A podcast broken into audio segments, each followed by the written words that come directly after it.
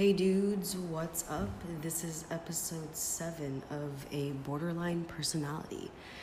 Today's topic is on mental health and addiction. Oftentimes, individuals with mental health disorders are they're also likely to have addiction problems. When you have both mental health and addiction problems, it is called a co occurring disorder, and many individuals that struggle with mental health problems turn to bad coping skills like doing drugs or drinking alcohol to alleviate the pressure and pain of everyday life.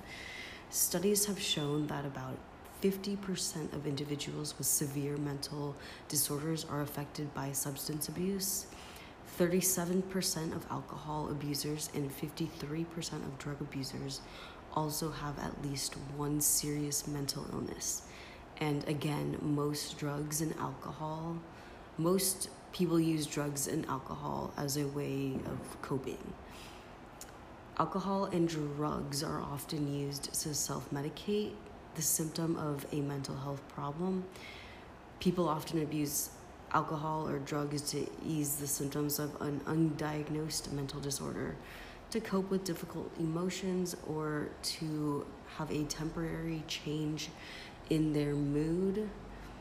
Alcohol and drug abuse can increase the underlying risk for mental disorders, and alcohol and drug abuse can make symptoms of a mental health problem worse.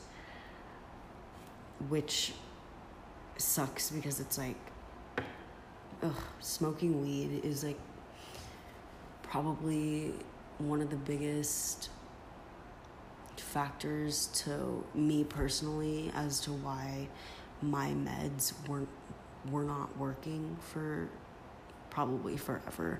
Um, weed to me, like I'm not against it at all. Like I used to be the biggest stoner in the world, but um, the first time I got high and like smoked weed, that ruined everything for me because it was then that I started to not be able to tell if medicine worked or not because it it like if it didn't get me high then like it didn't work in my head.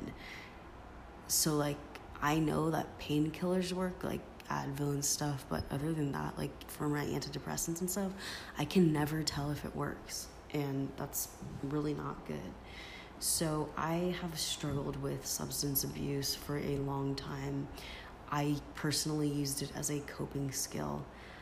Like I said, my parents put me on Adderall at age eight, and that had probably the biggest effect on just like addiction in me in general. So the Adderall crash was so bad that I I wasn't allowed to smoke weed at home or do anything like that, but I was allowed to drink, so I used that as a as a coping mechanism for taking Adderall. Um, for privacy and security purposes, I'm not going to talk a whole lot about what I've done or like what I've experienced with drugs, but um, I do want to say that I know what it's like to abuse drugs and and alcohol, and it took me getting off Adderall to realize that I didn't need drugs. Adderall was the drug that really pushed me into doing other things.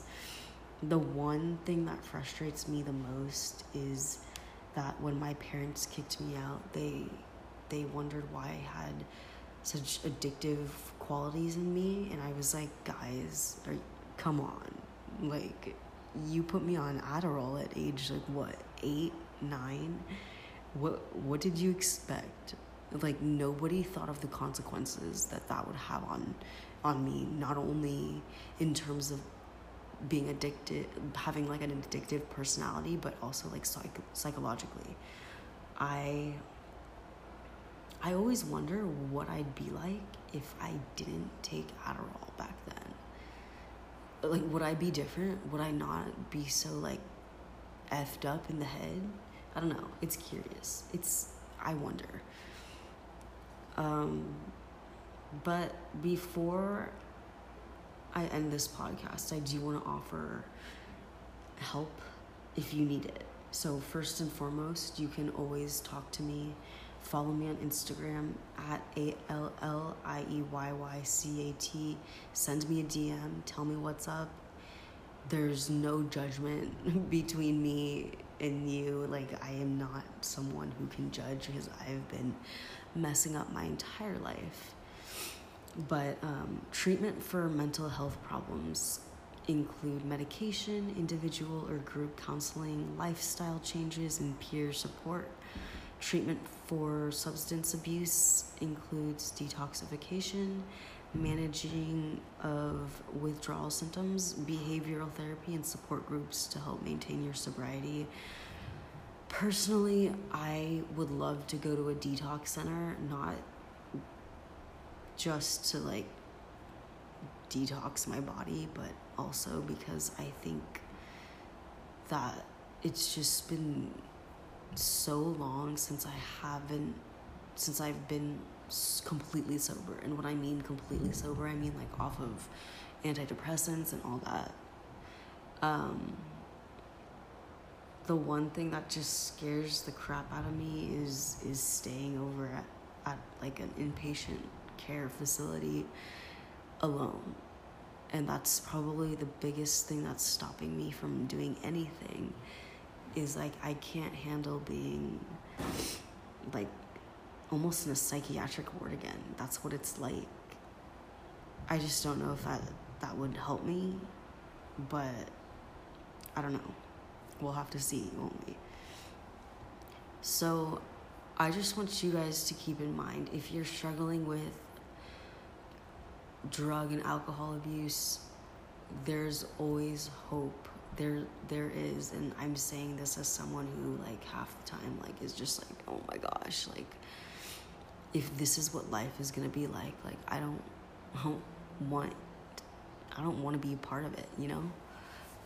But it's really important to get the help you need because everybody needs help. And especially for me, like I when I was younger, I was that type of person that never asked for help. Like I was scared. I was embarrassing. And now I I'm so open to like anything and everything, which is why I did TMS. Um, another thing to keep in mind is that relapses are part of the recovery process. Like, don't get too discouraged if you relapse. You know, setbacks happen sometimes you take a couple steps forward and sometimes you take a couple steps back. It's all what matters is what you're doing to improve that situation. So don't don't don't be too hard on yourself if you do relapse, but also don't think to yourself like, "Oh, relapsing is normal. I'm just going to do it over and over again." That's not good either. And one more thing your peers, your friends, your friends are always there to help you if they are real friends. If they're not, they're gonna go tell you to suck it. But it's okay to talk to your friends. Don't feel embarrassed because people go through this. It's not something that's out of the blue, even though it seems like it, you're the only one going through it if you're scared to talk to your friends, you can call um, Alcoholics Anonymous or Narcotics Anonymous, and they'll literally just talk to you until you say, "Okay, I'm okay." Um, I've personally I've called myself once, one time, and um, it's really it's super weird, but it's really nice to know that the other person on the phone has no idea who you are, yet you can share anything you want and they will listen and they will provide solutions to your problems. I kind of forgot to talk about how BPD fits into addiction. And I guess I kind of said it when I was talking about the Adderall crash, but basically for me, like having borderline personality disorder and like being like bipolar just sometimes you're so uncomfortable in your own skin that you need an escape and your escape is drugs and alcohol or whatever you whatever bad coping skills you do to alleviate those feelings. So, the main reason why I abused certain substances was because I was either bored, not gonna lie, um, or I was so uncomfortable with the way I was feeling. I just wanted anything to make me feel differently or to change my mood.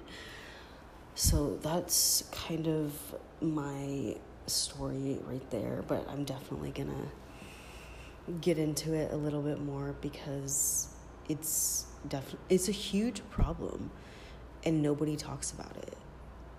But mental health and addiction go they're so close together, they overlap each other in more ways than one. Anyways, that's it for today. I will probably record another episode tomorrow. So, thank you so much for listening, and we will see you manana.